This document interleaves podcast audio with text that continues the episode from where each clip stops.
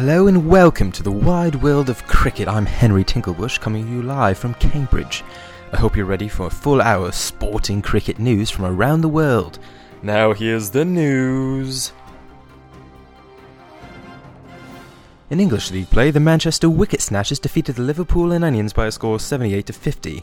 Liverpool bowler Roger Crumpet was awarded a match penalty for performing a googly on a flat track bully. The London Silly Fellows are in the middle of a heated match on division rival Gloucestershire Sauce. The match is currently 497 days long with no end in sight, with a score to draw of 3 shillings per side. In international play, Egypt took on Libya. There's not much interest in that game to be honest with you. Not a lot happened, I expect, didn't really watch it. Piers Morgan was on TV again, being very, very British. I love him. And to be perfectly frank, I'm not entirely convinced I know what cricket is. Something with a bat and a ball and a bunch of grown men prancing about, all dressed in white. Quite disgusting.